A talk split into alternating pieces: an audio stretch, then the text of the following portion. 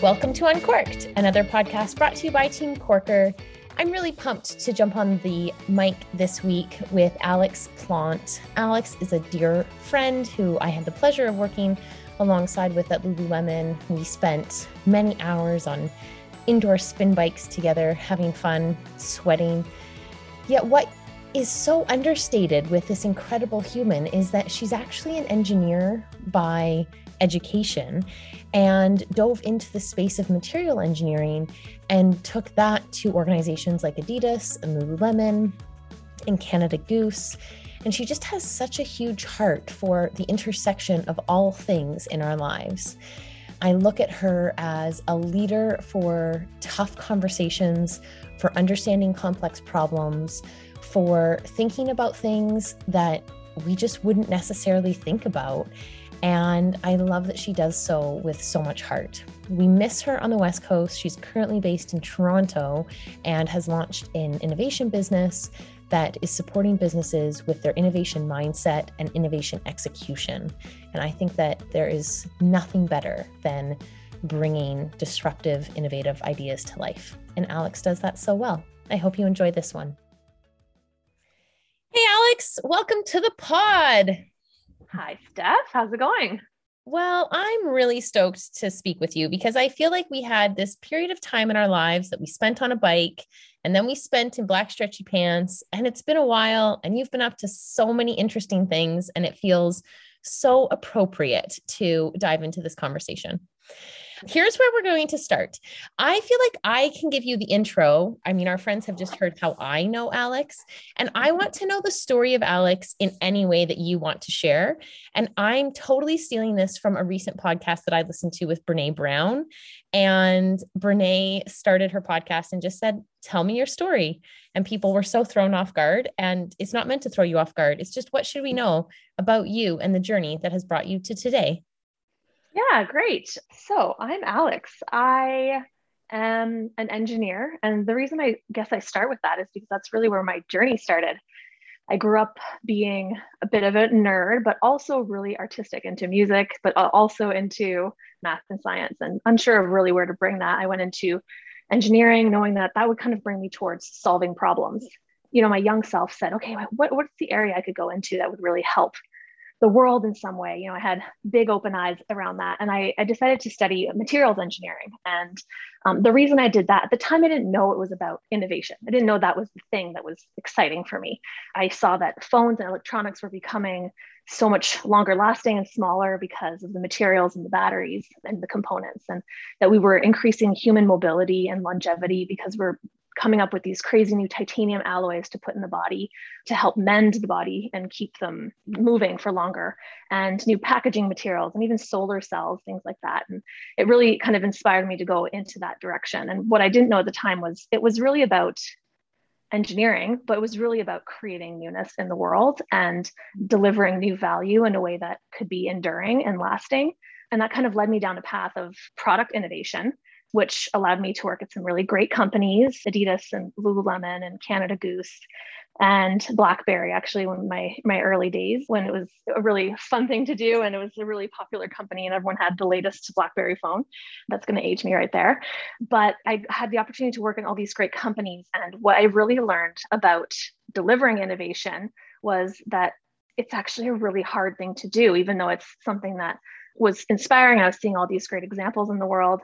It's not something that there is a manual for or a playbook for. It's something that is very multidisciplinary, and it's something that has kind of led me to where I am today, to the point of your question. But, you know, I'm really passionate about delivery of innovation and, and driving newness to the world, and the ways in which that that can happen in companies, whether that be black stretchy pants or in a multitude of other ways that it can come to life.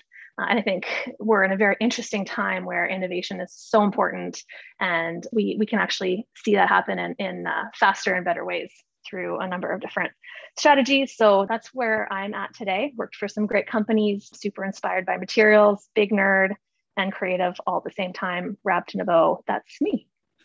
Goodness, wrapped in a bow. And what's noteworthy is that you are coming to us from Toronto currently and have started your own innovation business. I mean, we're going to save the playbook conversation for a little bit later because, spoiler, we did cross paths at Lululemon. And at that time, when you entered until you left, so much happened in the innovation space and you were responsible for so much. And well, first, let me ask you, what did you think that your greatest contribution while at Lululemon was? I feel like the contribution I really had was around building the structures and the operational structure for innovation to be delivered within the organization. And so what I really love doing, and I think what people love seeing from me, is how to take really complex problems and organizational structures and kind of being a bridge, bridging the gap between science and the theories and the inventions and what that actually means to a business and how to deliver that to a business and then to the consumer. And so kind of filling that space of the complexity of newness and then what the business needs and how to how to bring those two together. So that would be, I think, where my biggest contribution was and the thing that I kind of try and distill and bring forward to everything that I do. Mm-hmm. I love it. Well, the reason I asked the question is because I didn't want to make assumptions that it was important or special to you. And from the outside, what was always interesting to me was your team and you specifically, your ability to have patience through the process.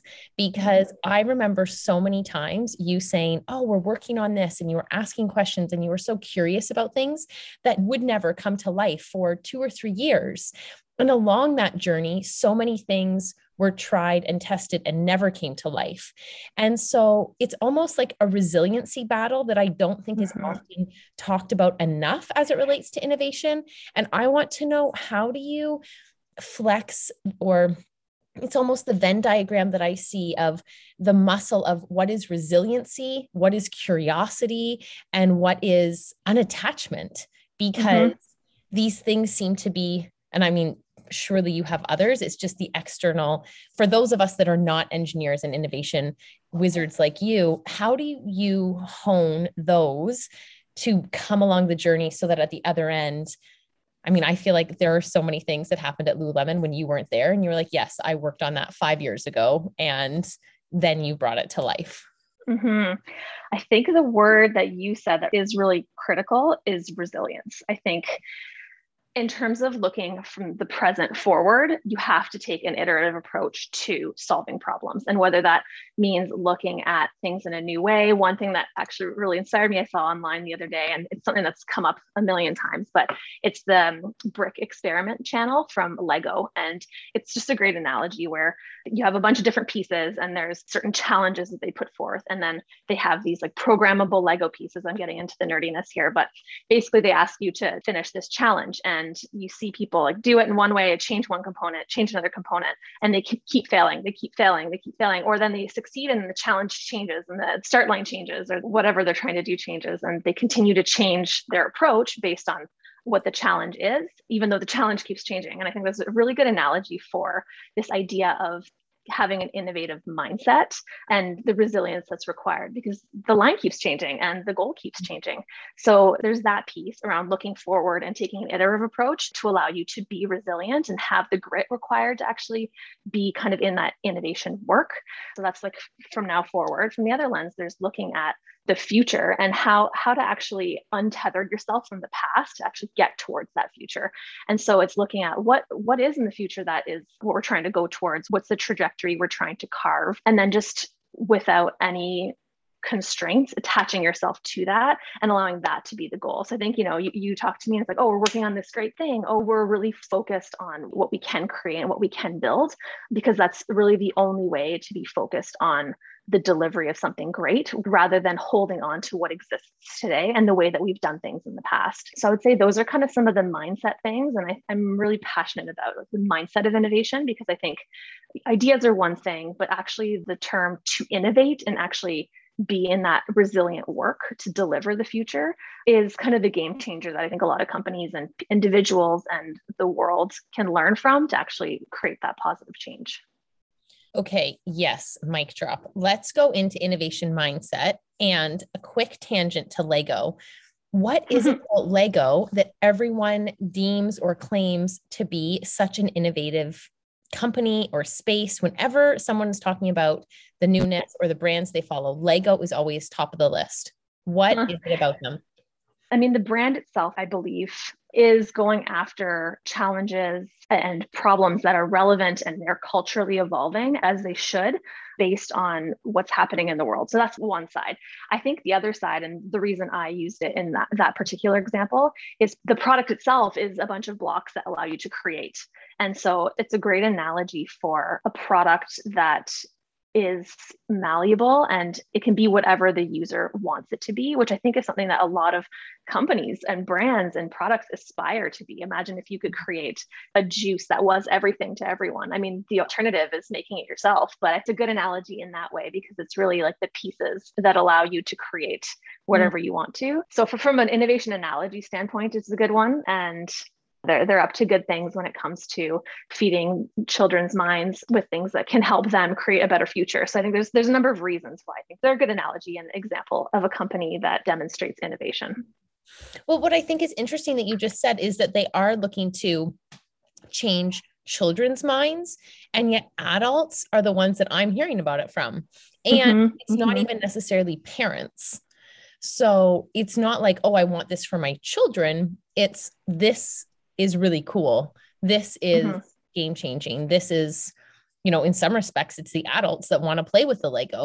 And that's always interesting as well to see sort of the generational gap that they're mm-hmm. leaping over. Mm-hmm. Let's go back to innovation mindset. And I love this. And I love, love, love your perspective so much, because as soon as you say, let go of the past to create the future, I can think of five companies off the top of my head that are not in any akin industries, yet all have the same foundational complaint, which is we don't want to lose our agility and what made us us. And we were fun and scrappy. And in order to grow, we will lose that scrappiness. And that's not even in relation to innovation. That's simply the conversation of how difficult it can be to unhook from the past. And mm-hmm. we're only speaking in a business sense, though I'm sure it's applicable across the board.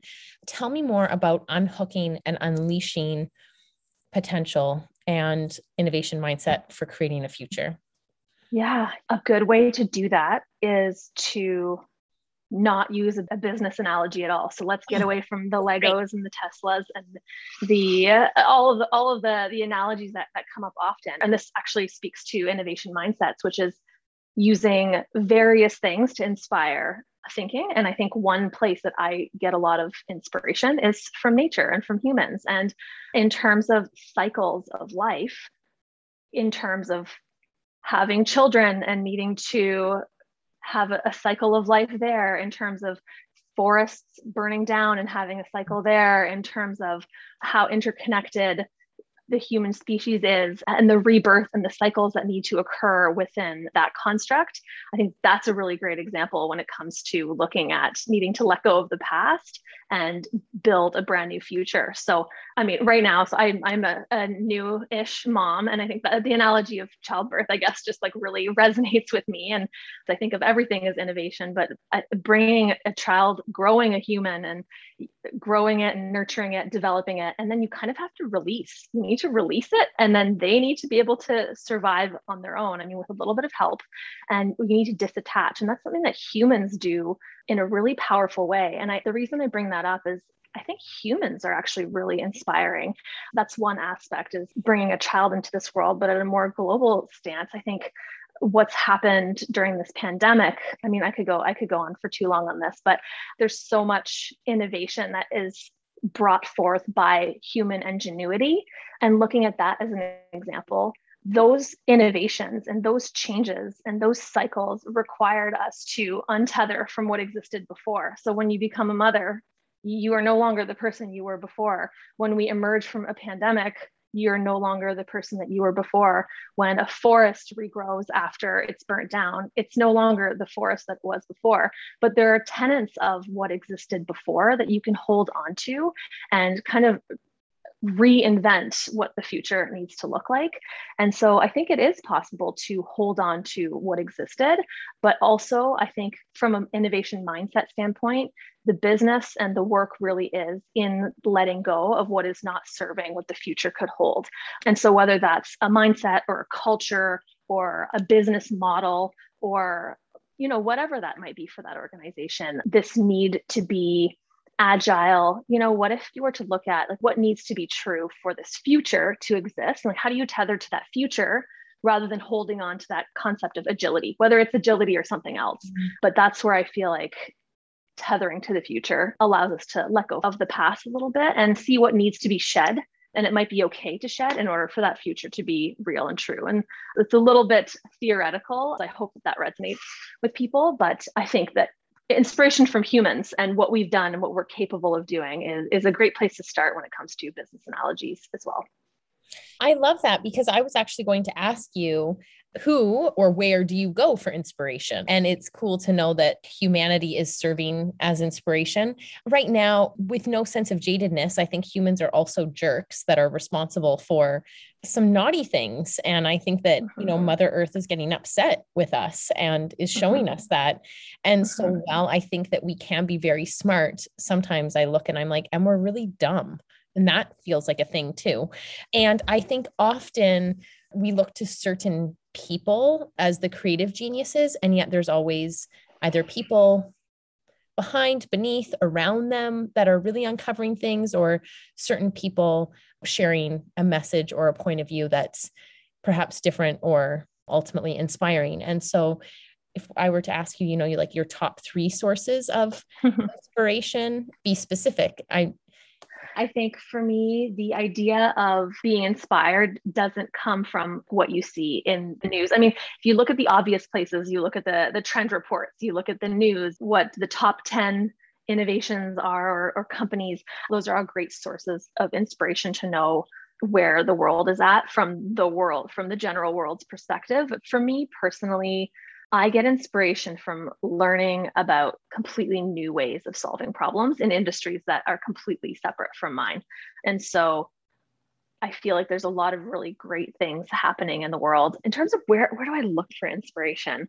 I'm constantly reading and looking at places that are not obvious. And so that can be sometimes taking time with my own thoughts and exploring my own views of the world and then challenging those views. I would say looking in completely different industries. So right now I am very into regenerative farming as like a concept for inspiration around everything that, that I'm kind of looking at. And that's not a, really a new concept. It's not really something that is in the product space or the apparel space, but I find there's so much in the work that's happening there, how it's coming to life, who's working on it. It's become like a, a bit of a grassroots, I guess, no pun intended, approach that is gaining a lot of traction. So watching areas that are not even really adjacent to areas of focus is definitely somewhere that I like to look. And then honestly, I would say sometimes reading fiction and looking at places where it's about creative inspiration sometimes can give us signals in the world around things that are happening and that might be exciting that are not necessarily data driven. So I tend to lean into places and things and inspiration that's not in my direct line of sight or even peripheral view, and keeping different sources of inspiration coming in at all times, I would say, is how I get inspired. And I, I'm not sure if that fully answers your question. If you wanted some like examples of companies as well, I feel like I like to look at not the obvious big ones, but yeah, maybe I'll leave it there for now. Perfect. I'm going to come back to you because I want specifics before we end this podcast, but I'm going to keep those to the end and force you to be super specific and rapid fire.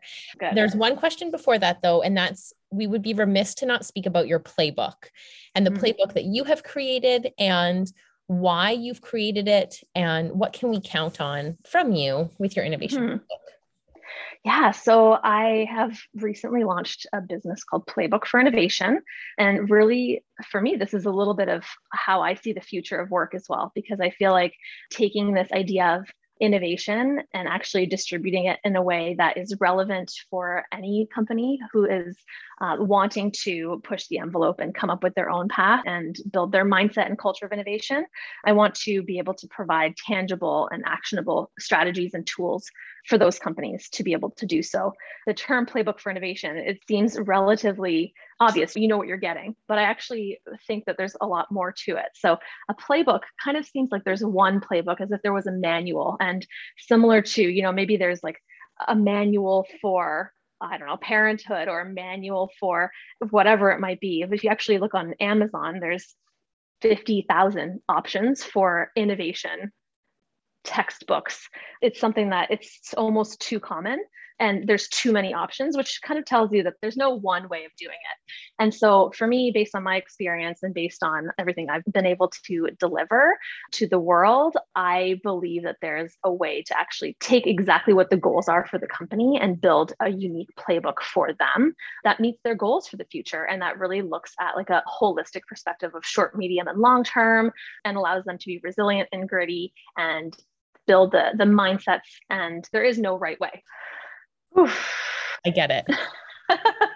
Let's change. New question. Okay. Who are three accounts that you follow on Instagram that you think are interesting and worth the follow?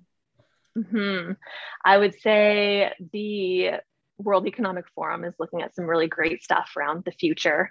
I follow a ton of sustainability channels. I think there's a lot of really great grassroots stuff that's happening out there. And a Third, I follow a lot of artists, which is super random, again, as an engineer, because I feel like artists are great activists and sense makers of the future. So I feel like those are three categories. I don't know if oh. I can name exactly what they are, but that's awesome. That's so, so great. Okay.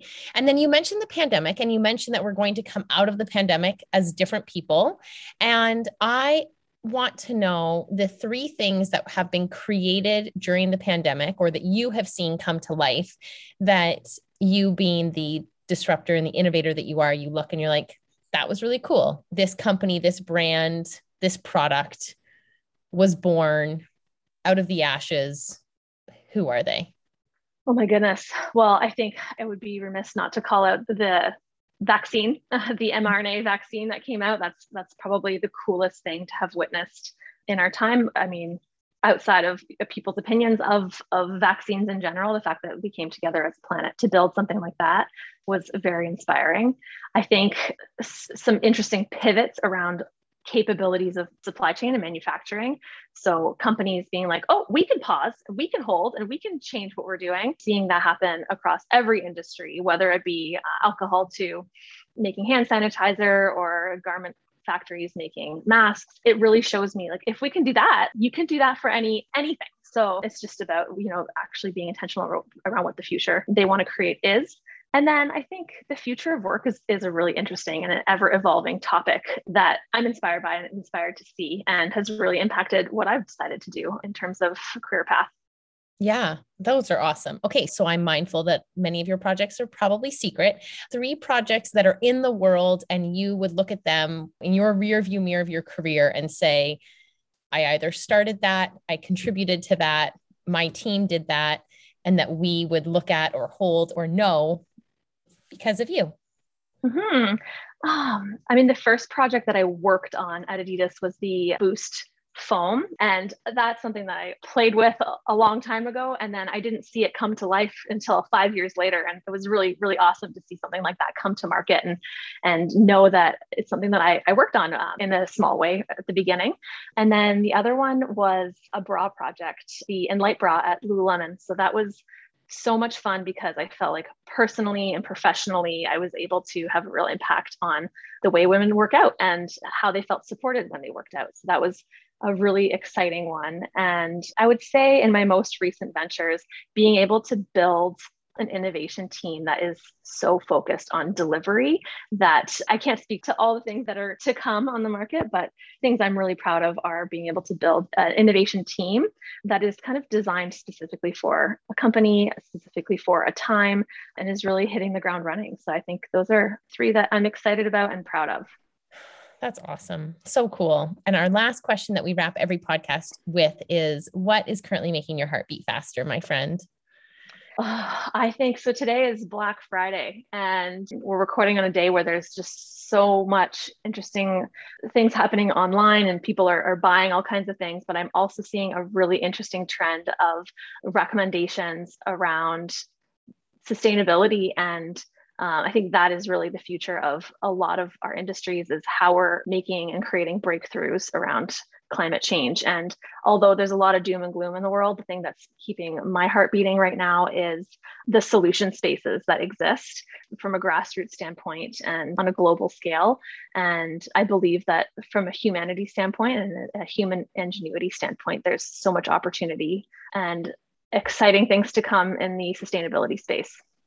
That's amazing. I'm so glad that someone like you still holds hope. And well, I think we come to you when we look to you for innovation. I think that the root of innovation is hope, because you hang on to a future that we don't yet know. And that's so brilliant. What a birthright. What a birth gift that you give us all.